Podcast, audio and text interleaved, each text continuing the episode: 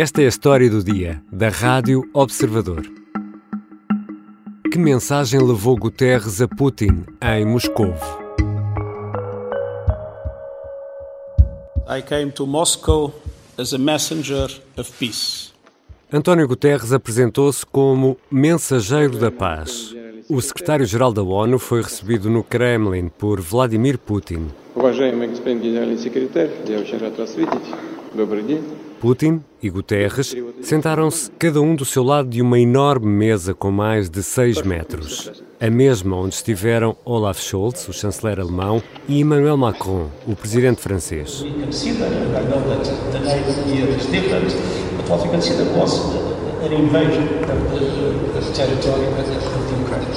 A qualidade deste som não é a melhor. O secretário-geral da ONU diz a Vladimir Putin que as Nações Unidas estão muito preocupadas com a crise humanitária provocada pela invasão russa.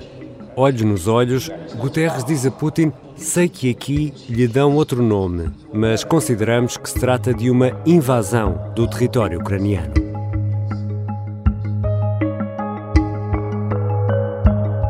Ao fim de dois meses de guerra, António Guterres foi a Moscovo e esta quinta-feira vai estar com Zelensky em Kiev, na Ucrânia. O que disse Guterres a Putin e a Lavrov? As visitas do secretário-geral da ONU às capitais de dois países em guerra mudam alguma coisa? Vou conversar com a jornalista Marta Leite Ferreira sobre estas viagens de Guterres. Bem-vinda, Marta. Olá, Ricardo.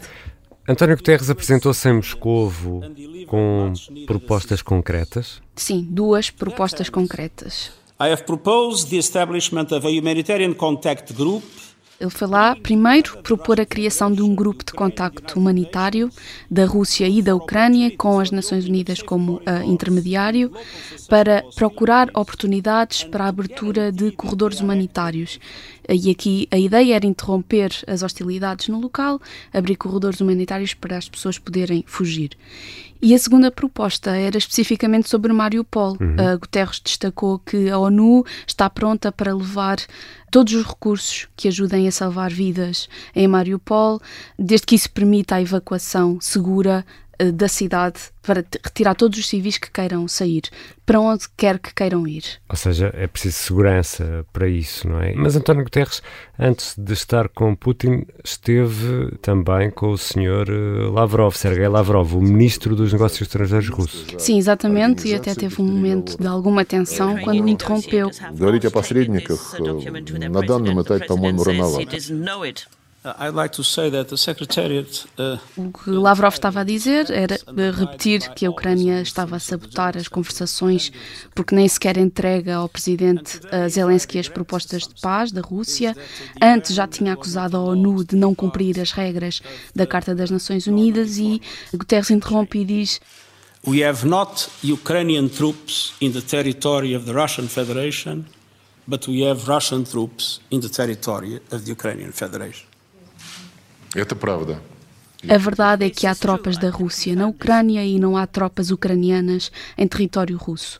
E Lavrov, que ficou um pouco surpreendido com aquela interrupção, confirma que sim, é verdade, não havia tropas ucranianas na Rússia. É pouco habitual, ainda por cima num ambiente de diplomacia, haver assim uma interrupção Isso, é dessas. Isso é quase uma quebra diplomática, sim. Mas na terça-feira, Moscovo eh, também falou com a Turquia, portanto, neste mesmo dia em que recebeu Guterres eh, no Kremlin.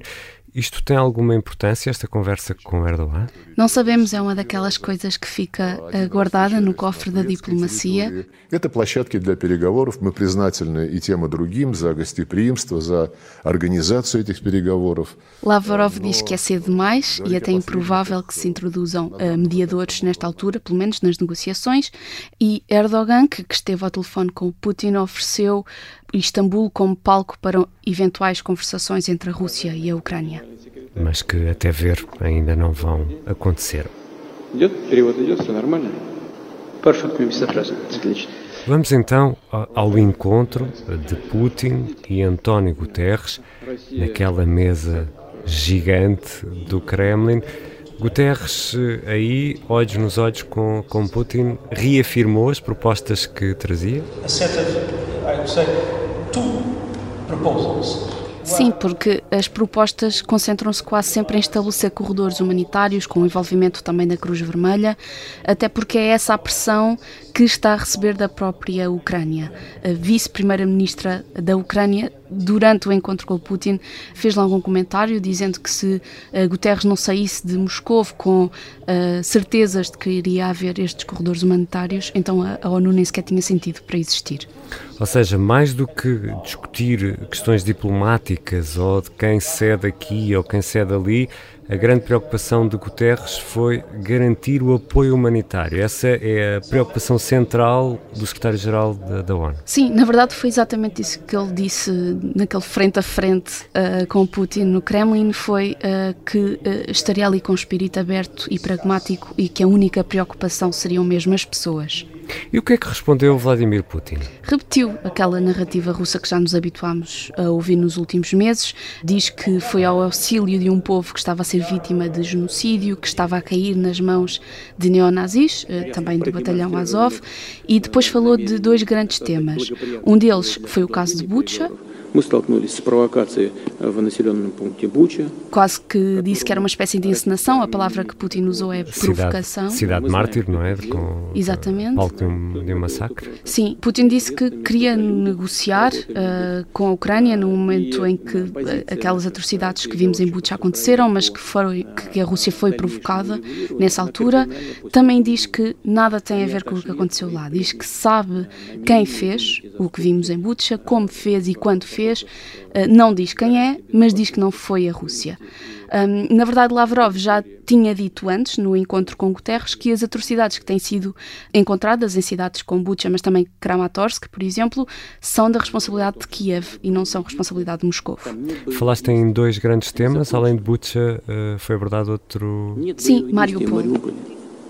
Они прекращены que é outro Putin. tema quente agora. Exatamente, que é a nova cidade mártir também da Ucrânia. É uma situação complicada e trágica, admitiu uh, Putin, mas diz que neste momento não há combates por ordem russa em Mariupol, recusa uh, responsabilidades das eventuais atrocidades que tenham acontecido por lá, diz que o que aconteceu é a responsabilidade de nacionalistas. Portanto, tal como em Bucha, aqui a culpa é dos ucranianos. Exatamente, a quem chama terroristas, neste caso, por usarem civis, eh, aqueles civis que estão na fábrica de Azovstol como escudo humano, que é o que estamos eh, mais habituados a ver naqueles grupos terroristas, por exemplo, como o Estado Islâmico. Mas as pessoas estão lá retidas, não é?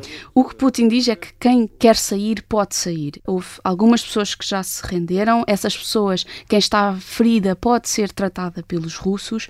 Putin diz que já houve 1.300 militares que já se renderam e também diz que a fábrica Azovstal está isolada uh, e há ordem para não entrarem no recinto. Isto também uh, é importante porque Guterres pediu uh, uma investigação independente a eventuais crimes de guerra na Ucrânia. And they require independent investigation for effective accountability. Fê-lo no Kremlin?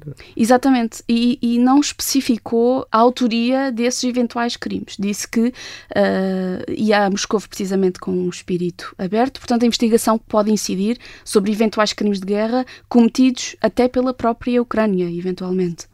A viagem de Guterres prossegue agora esta quarta-feira e amanhã, quinta, vai estar em Kiev.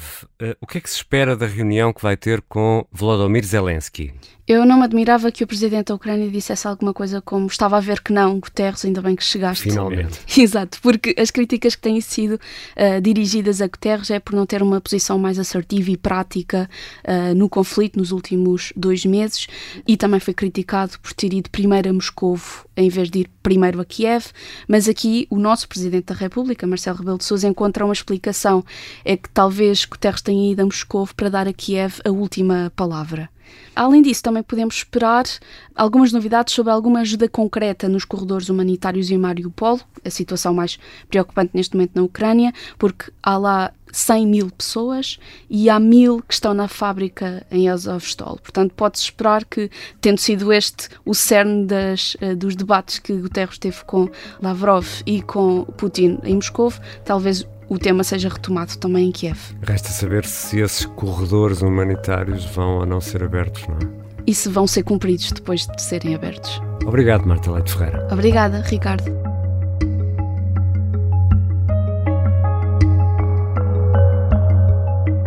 A deslocação do secretário-geral da ONU a Kiev e a Moscou está a ser acompanhada pela redação do Observador. Há muito ceticismo sobre os resultados práticos destas visitas.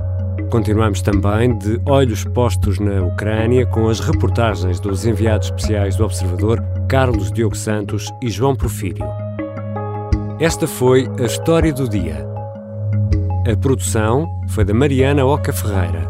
A ajuda na tradução do russo é da Tânia Olinik.